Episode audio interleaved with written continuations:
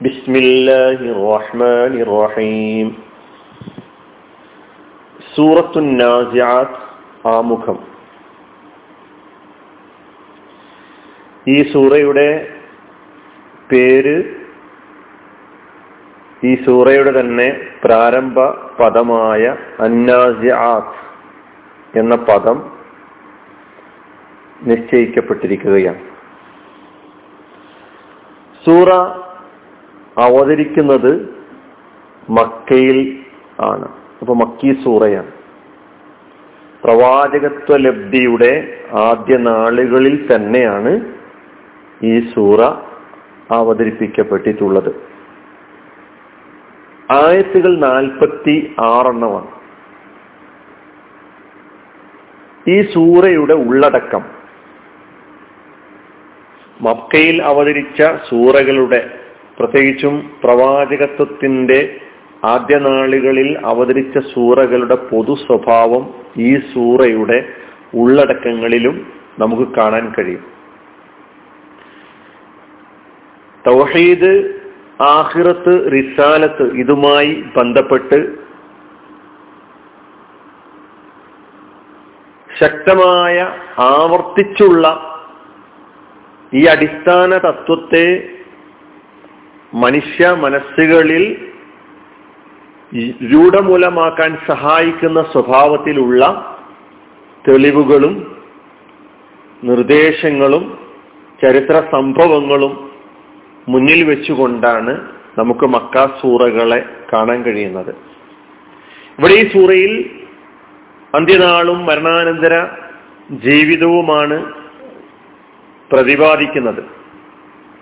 അതിനെ സ്ഥിരീകരിക്കുവാൻ സഹായിക്കുന്ന സ്വഭാവത്തിലുള്ള തെളിവുകൾ ഈ സൂറ നമ്മുടെ മുമ്പിൽ അവതരിപ്പിക്കുന്നുണ്ട്.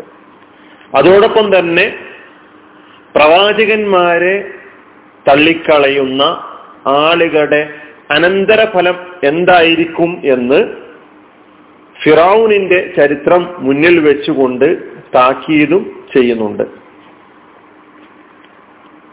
ആദ്യത്തെ ഒന്ന് രണ്ട് ഒന്ന് മുതൽ അഞ്ച് വരെയുള്ള ആയത്തുകൾ അള്ളാഹു സുബാനുവ താല പല ഉത്തരവാദിത്തങ്ങൾ ഏൽപ്പിച്ചിട്ടുള്ള വിവിധ വിഭാഗം മലക്കുകളെ പിടിച്ചാണയിട്ടുകൊണ്ട് സത്യം ചെയ്തുകൊണ്ടാണ് ഈ സൂറ ആരംഭിക്കുന്നത്. ആദ്യത്തെ അഞ്ച് ആയത്തുകളിൽ നമുക്കത് കാണാം. നമുക്ക് ഓരോന്നും അത് പിന്നീട് മനസ്സിലാക്കാം. അപ്പൊ ഈ സത്യം ഈ ആയത്തുകളിലൂടെ സത്യം ചെയ്തുകൊണ്ട്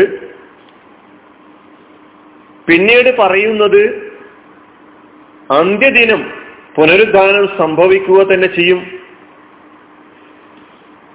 മരണാനന്തര ജീവിതത്തെ നമ്മൾ ഓരോരുത്തരും അനിവാര്യമായും നേരിടേണ്ടി തന്നെ നേരിടേണ്ടതുണ്ട് എന്നതിലേക്ക് നമ്മുടെ ശ്രദ്ധ തിരിച്ചുവിടുകയാണ്. നിങ്ങൾ അസംഭവ്യമായി കരുതുന്ന ഈ പരലോകം എന്ന് പറയുന്ന പുനരുദ്ധാനം എന്ന് പറയുന്ന കാര്യം അള്ളാഹുവിനെ സംബന്ധിച്ചിടത്തോളം ഒട്ടും തന്നെ ദുഷ്കരമല്ല.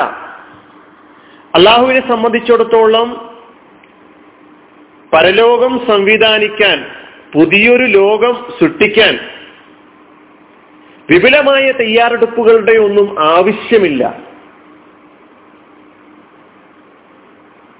ഫൈന്നമാഹിയ ജജറത്തും വാഹിദ ഒന്ന് കുടഞ്ഞാ മതി. ഒരു പ്രകമ്പനം. അതോടുകൂടി ഈ ലോകത്തിന്റെ വ്യവസ്ഥ മുഴുവനും താറുമാറാകും.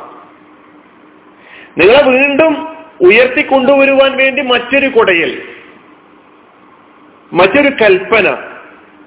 അതോടുകൂടി നിങ്ങൾ തിരിച്ചു വരും അപ്പൊ ഈ പറയുന്ന കാര്യങ്ങളൊന്നും തന്നെ അള്ളാഹുവിന് പ്രയാസകരമായ കാര്യം ഒന്നുമല്ല. ദുഷ്കരമല്ല. പടച്ചവനെ സംബന്ധിച്ചിടത്തോളം എന്ന് ഈ സൂറയിലെ ആയത്തുകൾ നമ്മെ ബോധ്യപ്പെടുത്തുന്നുണ്ട്. തുടർന്ന് മൂസാ നബി അലൈഹി ഇസ്ലാമയുടെയും ഫിറൌണിന്റെയും ചരിത്രം സംക്ഷിപ്തമായി വിവരിക്കുകയാണ്. ആ ചരിത്രം കൊണ്ടുവന്നിട്ടുള്ളത് ആരാണ് മൂസാ നബി അലി ഇസ്ലാം മൂസാ നബി അലി ഇസ്ലാമയുടെ പ്രബോധന പ്രവർത്തനങ്ങൾ എന്തെല്ലാമായിരുന്നു എന്നൊക്കെ വിശദമായി നമ്മൾ പഠിക്കേണ്ടതുണ്ട്. ഖുർആൻ മൂസാ നബി അലി ഇസ്ലാമയുടെയും ഫിറൌനിന്റെയും ആ ചരിത്രം ധാരാളം സ്ഥലങ്ങളിൽ പറയുന്നുണ്ട്. അപ്പൊ ഇവിടെ ഈ ചരിത്രം സംക്ഷിപ്തമായി പറയുന്നതിലൂടെ പ്രവാചകന്മാരെ തള്ളിക്കളയുന്ന ആളുകളുടെ അനന്തര ഫലം എന്തായിരിക്കും? അവരുടെ പര്യവസാനം എങ്ങനെയായിരിക്കും? എന്ന് ധിക്കാരിയായ ഭരണാധികാരിയായ ഫിറാവുനിന്റെ ചരിത്രം മുന്നിൽ വെച്ചുകൊണ്ട് ലോകത്തെ എല്ലാ ധിക്കാരികൾക്കും അതെത്ര വലിയ സ്ഥാനത്തുള്ളവനായിരുന്നാലും അവന്റെ അഹങ്കാരത്തിനും ധിക്കാരത്തിനും ദീർഘായുസില്ല അതെല്ലാം നാശമടയാനുള്ളതാണ് തകരാനുള്ളതാണ് എന്ന് സൂചിപ്പിക്കുന്നുണ്ട് ഈ സൂറയിലൂടെ ഫിറൌനിന്റെ ചരിത്രം നമ്മെ പഠിപ്പിച്ചുകൊണ്ട്.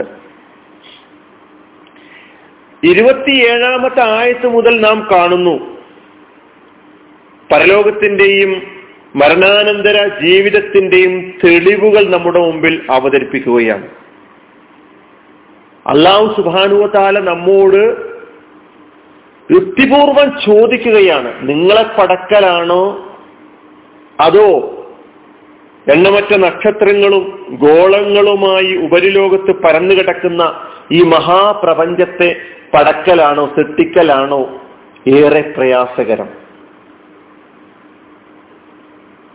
ഇത് വളരെ നമ്മെ ചിന്തിപ്പിക്കേണ്ട ഒരു ചോദ്യമാണ്. നമ്മെ പടക്കുക എന്ന് പറയുന്നത് വലിയ കാര്യമൊന്നുമല്ല എന്ന് നമ്മളെ ബോധ്യപ്പെടുത്തുന്നുണ്ട് ഈ ചോദ്യത്തിലൂടെ. തുടർന്നുള്ള ആയത്തുകളിൽ മുപ്പത്തിനാലാമത്തെ ആയത്ത് മുതൽ പരലോകം നിലവിൽ വരുന്നതോടുകൂടി മനുഷ്യന്റെ ഭാവിയുടെ ഭാഗതയും തീരുമാനിക്കപ്പെടുന്നതിനുള്ള മാനദണ്ഡം എന്താണ് എന്ന് വിവരിക്കുകയാണ്. അവൻ ദൈവാനുസരണത്തിന്റെ അല്ലെങ്കിൽ ദൈവധിക്കാരത്തിന്റെ അടിസ്ഥാനത്തിലാണോ ജീവിതം മുന്നോട്ട് കൊണ്ടുപോയത്? നമ്മളത് ആയത്ത് ഓരോന്നായി പഠിക്കുമ്പോൾ മനസ്സിലാക്കാൻ കഴിയും.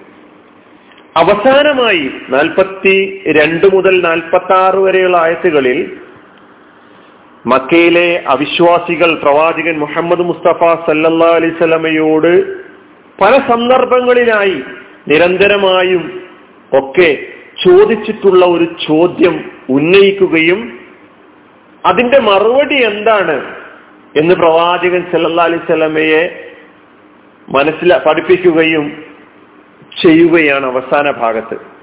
അതായത് അവരുടെ ചോദ്യം മറ്റൊന്നുമായിരുന്നില്ല. അന്ത്യദിനം എപ്പോഴാണ്? അയ്യാന മുർസാഹ.